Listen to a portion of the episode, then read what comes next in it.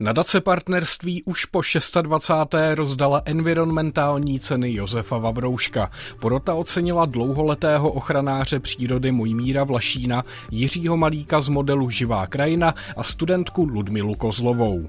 V dnešní natuře se vydáme na předávání cen a podrobně si představíme jednotlivé oceněné. A zavzpomínáme i na Josefa Vavrouška. Příjemný poslech přeje Ondřej Novák. Natura.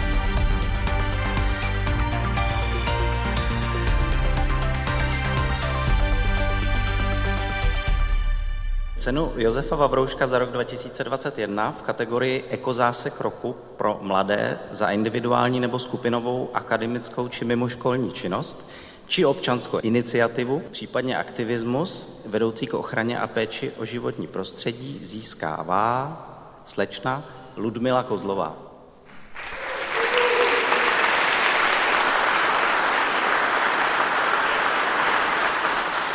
Moje nejvýznamnější aktivita je teda asi to vedení toho ekotýmu, který vedu pro děti z prvního stupně na mé základní škole, se kterými se scházíme dvakrát týdně a děláme různé projekty, aby měla naše škola menší dopad na životní prostředí. Vysvětluje Ludmila Kozlová, nositelka ceny Josefa Vavrouška za rok 2021 v kategorii Ekozásek. Žákyně deváté třídy základní školy v Prachaticích vedle ekotýmu, do kterého chodí děti z prvního stupně Prachatické základní školy, ale stíhá i řadu dalších aktivit píšu články do našeho školního časopisu, kde mám rubriku Okénko udržitelnosti a tam píšu o tom, co může každý ve svém každodenním životě dělat pro životní prostředí. A potom se účastním různých konferencí. Byla jsem třeba na Youth Environmental Education Congress, kde jsme řešili vlastně i s politiky a i s vzdělávateli environmentální výchovy, jak propojovat environmentální výchovu s praxí a tak dále. A vystupovala jsem na dalších nějakých online konferencích ohledně klimatické změny. Porota ocenila, že Ludmila Kozlová se vedle školy stíhá angažovat i v ochraně životního prostředí a dokonce k tomu vede i mladší žáky. Pokračuje David Kopecký, mluvčí nadace partnerství, která organizuje cenu Josefa Vavrouška nějakým způsobem se snaží posouvat jak sebe, tak své okolí a svou školu k udržitelnosti, takže to určitě po vzoru dcer Víravových, kteří dostali tu cenu před eh, třemi lety a byli v podobném věku, tak eh, si myslím, že se tohle krásně vrací, ten koloběh, že máme to opět velmi mladou laureátku a velmi nadějnou laureátku a doufáme, že eh, ta cena jí pomůže k tomu růst a zlepšovat se v tom, co už i tak skvělého doposud dělá. Velkou zásluhu na tom, že se Ludmila Kozlová věnuje ochraně přírody, mají prý její rodiče. Tak od malečka jsem vyrůstala na malé vesnici v Národním parku Šumava, takže určitě ten vztah k přírodě byl odtamtud. A taky moji rodiče mají vystudovanou mamka ekologickou výchovu a taťka pracuje v Národním parku Šumava, takže určitě mají k ochraně přírody blízko. Takže vždycky jsem v tom nějak tak vyrůstala, ale takový zlomový moment byl, když k nám do školy přijela jedna paní povídat o vypalování pralesu, tak to jsem vlastně se poprvé setkala s nějakými environmentálními problémy v tom globálním měřítku a věděla jsem, že s tím musím něco dělat, cítila jsem to tak, takže od té doby jsem hledala nějaké možnosti, jak se posouvat dál. Jaký je mezi vašimi spolužáky zájem o ekologickou výchovu?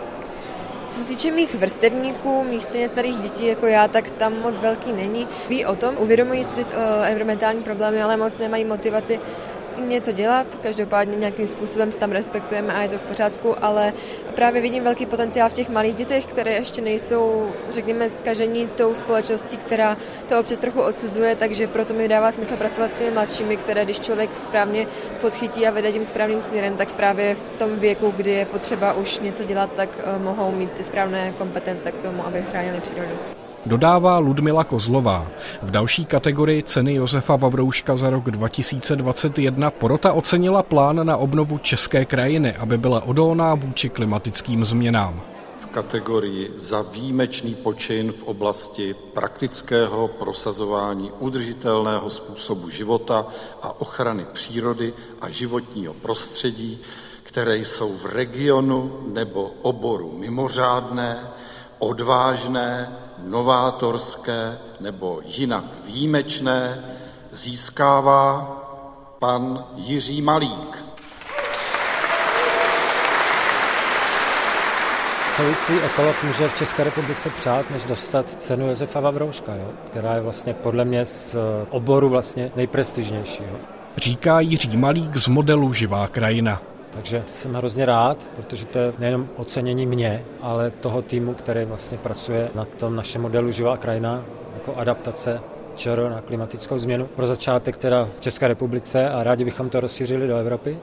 No a co se týče vlastní osoby Josefa Varouška, tak já jsem ho znal a byl to jako opravdu velký vzor, který myslím, nabudil celou jednu generaci k tomu, aby jsme se zaobírali vlastně životním prostředím a jeho přístup nese vlastně plody pořád a i ta cena je to vlastně důkazem. Model Živá krajina představuje soubor opatření na zadržování vody, zmírnění eroze a také na systémové změny, včetně třeba participace veřejnosti. Cílem je adaptovat Česko na změny klimatu. David Kopecký z nadace partnerství podotýká, že plán může znít akademicky, ale zdání klame to má velmi praktické implikace do toho, jakým způsobem vlastně lze připravit Česko na změny klimatu. On sám Jiří Malík vyzýval tady k zástupcům Senátu, k zástupcům Ministerstva životního prostředí, kteří byli v sále, to, že jim to nabízí, nabízí jim to zdarma a my doufáme, že český stát tuto hozenou rukavici eh, chytne, že ji zvedne a že jeho práce bude pokračovat. Pravidelní posluchači Natury váš projekt Živá krajina znají, ale přece jenom pojďme prosím připomenout to, co vám přesně jde. My vlastně máme takový komplexní projekt, který je možné aplikovat v podstatě kdekoliv na světě, univerzální a zároveň je ho možné samozřejmě přizpůsobit tomu danému místu. A spočívá v několika věcech. První je, že vlastně školíme lidi, kteří si můžou vlastně napravit krajinu ve svém okolí, těm říkáme lokální koordinátoři, a vlastně když dodrží naše know-how, mapový klíč a postup toho projektu, tak vytvoří studie proveditelnosti vlastně adaptace krajiny na klimatickou změnu pomocí všech možných opatření, které vlastně se běžně relativně používají, ale naše inovace vlastně spočívá v tom, že jsou použity najednou a v celých plochách povodí tak, aby vlastně byla pokryta pak celá daná oblast, daná krajina, daný stát.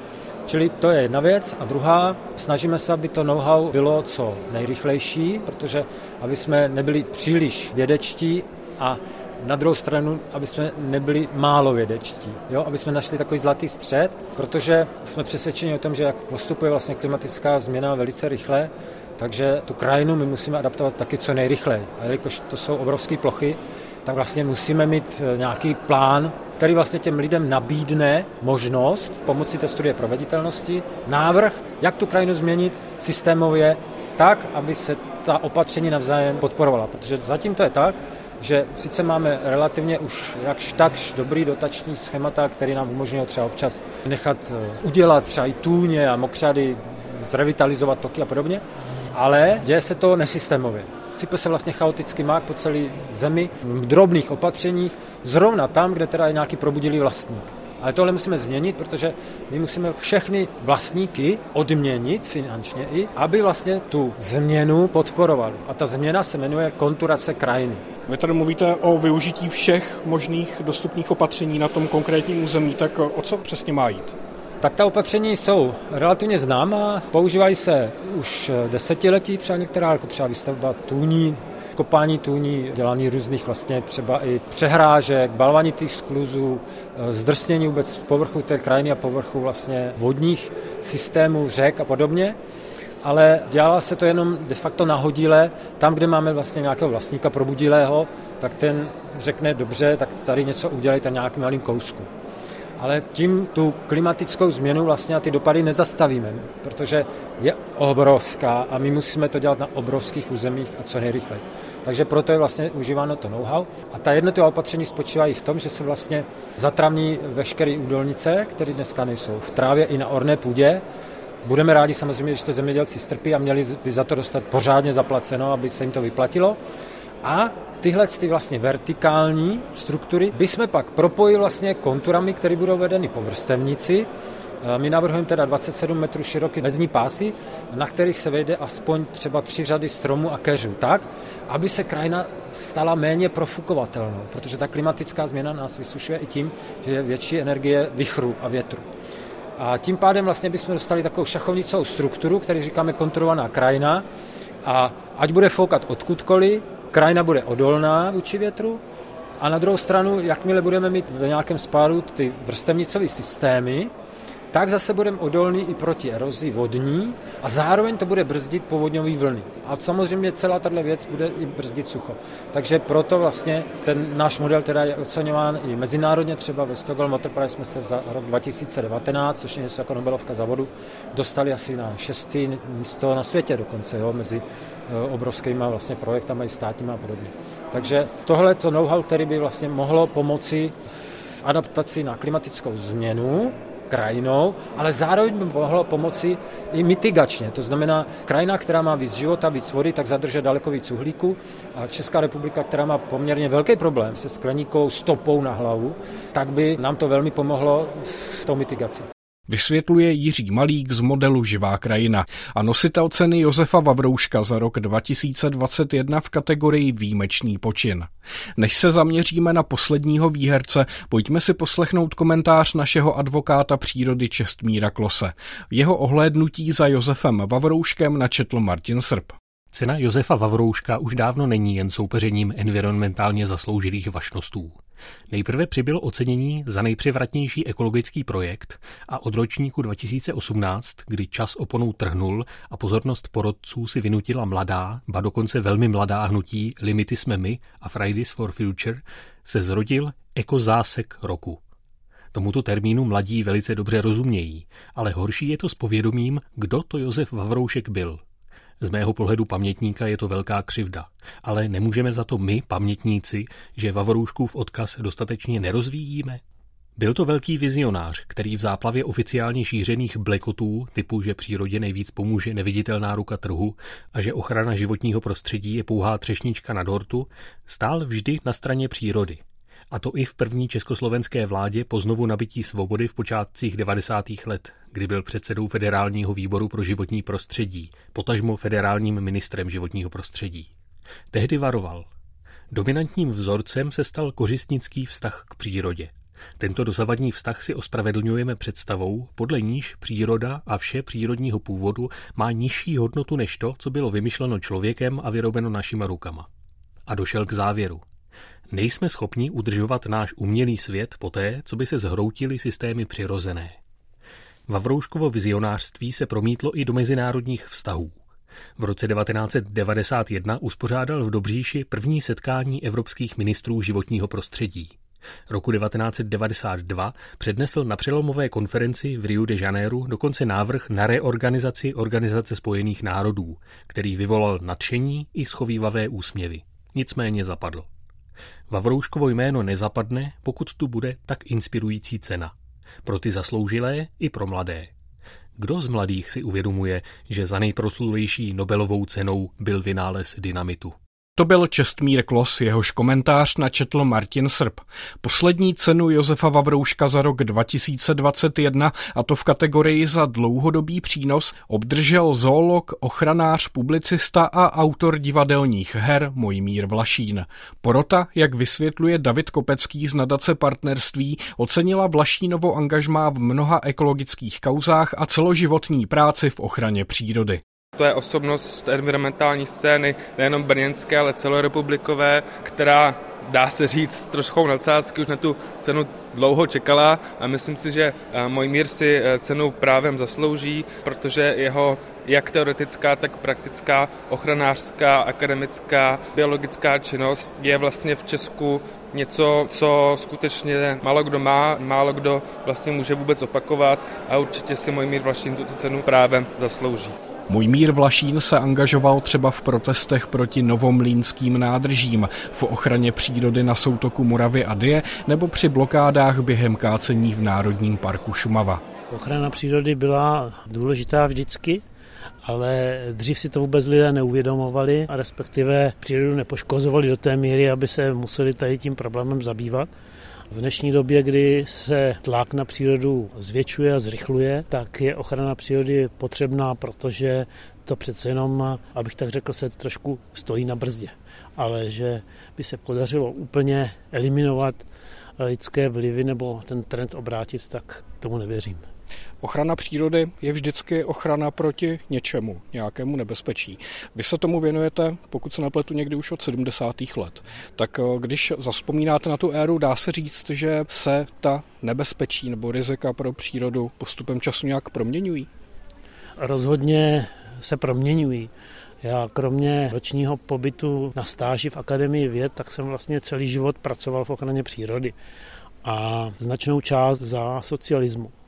A tam se bojovalo proti rozhodnutím UVKSČ a dneska se bojuje proti velkým penězům. To je zásadní proměna. A musím říct, že v některých případech se proti rozhodnutí UVKSČ bojovalo snadněji než proti velkým penězům.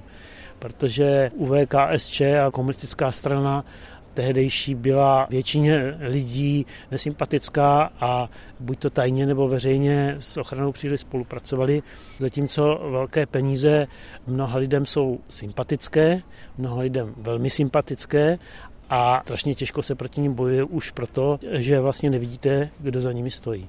Takže je i problém třeba v tom, že ty velké firmy mají hodně peněz na právníky, na PR oddělení, na to, aby si zaplatili reklamu těm svým projektům a tak podobně. Ano, přesně tak to je. Prostě když někdo má nějaký záměr a jedná se o miliony, stovky milionů, někdy i miliardy, tak jde prostě přes mrtvoly a nezajímá ho ochrana přírody, dokonce ho nezajímají ani konkrétní lidi. Mě tam napadá ještě jedno hledisko. Když se na to podívám já jakožto člověk zvenčí, tak eh, řekněme za komunismu šlo hlavně o ochranu některých cených území. V 90. letech šlo třeba o ociřování elektráren, potom eh, se zase řešily různé nepřiměřené zásahy typu ukácení v národních parcích a v posledních letech začíná dominovat ochrana klimatu. Souhlasíte tady s takovýmto pohledem? Je pravda, že se to takto proměňuje? Tak samozřejmě ten akcent na to, co je prioritní, se proměňuje v čase, ale řekl bych, že ochrana přírody úplně není totožná s ochranou ovzduší, ani s ochranou klimatu, ani s ochranou vod. To jsou prostě přece jenom trošku rozdílné zaměření, ale samozřejmě to má mnoho společného. Někdy ovšem paradoxně třeba ochrana klimatu může jít i proti ochraně přírody a naopak, ale to jsou velmi vzácné případy. Nebojíte se, že právě kvůli ochraně klimatu se zapomene na ochranu dalších cených věcí, typu třeba biodiverzitu nebo nějaká malá cená území, která třeba z toho globálního hlediska nemusí mít takový význam, ale lokálně třeba jsou tím zřídlem biodiverzity. Ochrana klimatu je samozřejmě prioritní v tom smyslu, že pokud eh, se do toho nepustíme teď, tak eh, za eh, už v podstatě pár let může být pozdě. V ochraně biodiverzity je to podobné, ale přece jenom pro přežití lidského rodu to není tak urgentní, jak ta ochrana klimatu. S tím klimatem je ten problém, že předchozí generace vůbec nevěděli, že ten problém je, tak ho nemohli řešit a ty budoucí generace už nebudou mít šanci ho řešit, protože už bude pozdě. A my jsme právě ta generace, která má šanci tu situaci řešit a zároveň ví, co je to za problém. Takže tam samozřejmě já to vidím jako dost důležitou věc, ale na druhé straně my jsme tady na této planetě součástí jakési biodiverzity a pokud dovolíme ji zničit, tak eh, ničíme taky sami sebe, ale tady ta souvislost eh, není na rozdíl od klimatu většině lidí zřejmá. Napadá vás nějaké téma nebo nějaká kauza, nějaký případ eh, ochrany přírody, ve kterém jste se angažoval a který byl pro vás nejtěžší? Nejtěžší případ byl asi Novomlínské nádrže. Nejen proto, že do dneška není vyřešený, ale hlavně proto, že je to vlastně kauza, kterou jsme totálně prohráli a na té prohře mám bohužel i já jako určitou roli a je to kauza, kdy se postavili na území, kde byly krásné lužní lesy, louky, meandrující die, se postavili hnusné eh, novomlínské nádrže a ten problém je dodnes nevyřešený a v podstatě už se zatím zavřela voda, abych tak řekl. A to se skutečně nepovedlo a myslím si, že ta jednání byla velmi obtížná a přestože se mně podařilo se svými kolegy zangažovat neuvěřitelné množství lidí, například do demonstraci za vypuštění novomlínských nádrží bylo asi tři tisíce lidí, což už dneska by se určitě nepovedlo, tak to dopadlo špatně. A odnesl jste si z toho nějaké poučení? Těch poučení je víc a to zásadní je, že není dobré dělat kompromisy. Jestliže na jedné straně stojí ochránce přírody, na druhé straně nějaká instituce, která chce tu přírodu využívat, a z logiky věci mají rozdílné názory, tak eh, ten kompromis by měl udělat někdo třetí. A jakmile začne ustupovat ta strana, která chrání přírodu, tak to dopadne jako z podstaty špatně a to je právě to poučení z těch nových mlínů. Tam to dopadlo špatně právě proto, že jsme byli ochotní a že já osobně jsem byl ochoten dělat kompromisy. Takže poučení pro ochranáře vždycky si stát za svým. Stát si za svým, pokud to je vyargumentováno. Pokud to není vyargumentováno, tak to nemá cenu ani začínat. Pojďme se přesunout k něčemu veselějšímu. Vy se věnujete také práci s mladými lidmi, jste pedagog na Masarykově univerzitě v Brně. Myslíte, že mladá generace v případě ochrany přírody už je, řekněme, rozumnější nebo aktivnější než ty generace předešlé?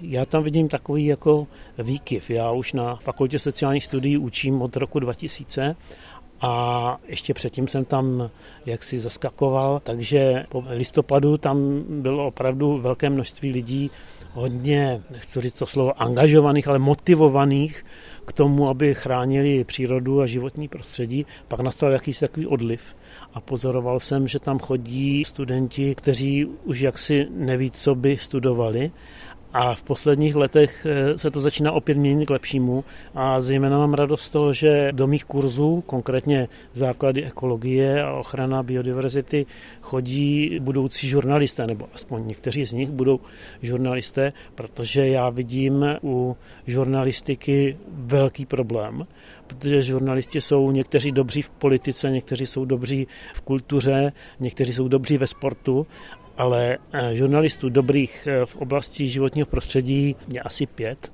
Pojďme se tohoto trochu víc rozebrat. V čem si myslíte, že je problém? V tom, že třeba ekologická témata v českých médiích nemývala takovou závažnost, anebo třeba v tom, že novináři berou ochranu přírody spíš jako politický problém, než jako problém ekologický? Ano, já myslím, že hlavní problém je v tom, že je to odborný problém a že novinář, který o tom píše pro lidi, to znamená srozumitelně, musí ovšem na druhé straně rozumět té podstatě. Těžko eh, někdo bude referovat o krasobruslení, když nebude vědět, co je to odpíchnutý Rydberger, musí si to nastudovat, musí vědět, co tam je správně, co tam je špatně a pak o tom může z nějaké zjednodušené formě třeba o tom krasobruslení referovat. A v ochraně přírody je to podobný, akorát, že to mnohonásobně složitější. Takže novinář, který umí jednoduše a srozumitelně referovat o problematice životního prostředí, ve skutečnosti musí být vysoce erudovaný, protože jinak udělá strašné blbosti. Řeknu příklad. Mluvil jsem o kolonii vrápenců malých v rezervaci Květnice u Brna, u Tišnova, a druhý den jsem se dočetl, že doktor Vlašin říká, že na Květnici hnízdí vápenec malý tak jsem byl za blbce, pochopitelně, ale nemohl jsem za to. To je proto, že prostě ten příslušný novinář nebo novinářka nevěděli, že existuje v živočích, který se jmenuje vrápenec. No a co chystáte dál? Čemu se teď budete věnovat? Tak eh, já se chystám ještě, že nějakých pár let budu na té fakultě učit, to bych určitě chtěl, protože studenti se trvalé mě v kurzech říkají, že chtějí slyšet skutečné příběhy nebo skutečné kauzy, které jsem řešil a že teorii si můžou najít na internetu, což je v zásadě pravda. To bych chtěl určitě dělat a pak bych se chtěl ještě věnovat trošku kauze Soutok Moravy a Die, protože vlastně v 90. letech jsem byl mezi těmi, kteří tam prosazovali tu ochranu a dneska už jsem v důchodu a pořád jsem se toho ještě nedožil, takže budu pracovat na tom, abych se toho dožil. No a poslední věc, které se teďka hodně věnují, tak je publicistika a v neposlední řadě i psaní divadelních her, které v Brně už eh, mnoho let vytváříme a performujeme. Vysvětluje Mojmír Vlašín a čas vyhrazený pro dnešní naturu věnovanou cenám Josefa Vavrouška za rok 2021 právě vypršel. Zbývá jen dodat, že ke kauze ochrany přírody na soutoku se v jednom z příštích dílů půlhodinky přírody a ekologie podrobně vrátíme. Od mikrofonu se loučí a zase za týden se naslyšenou těší Ondřej Novák.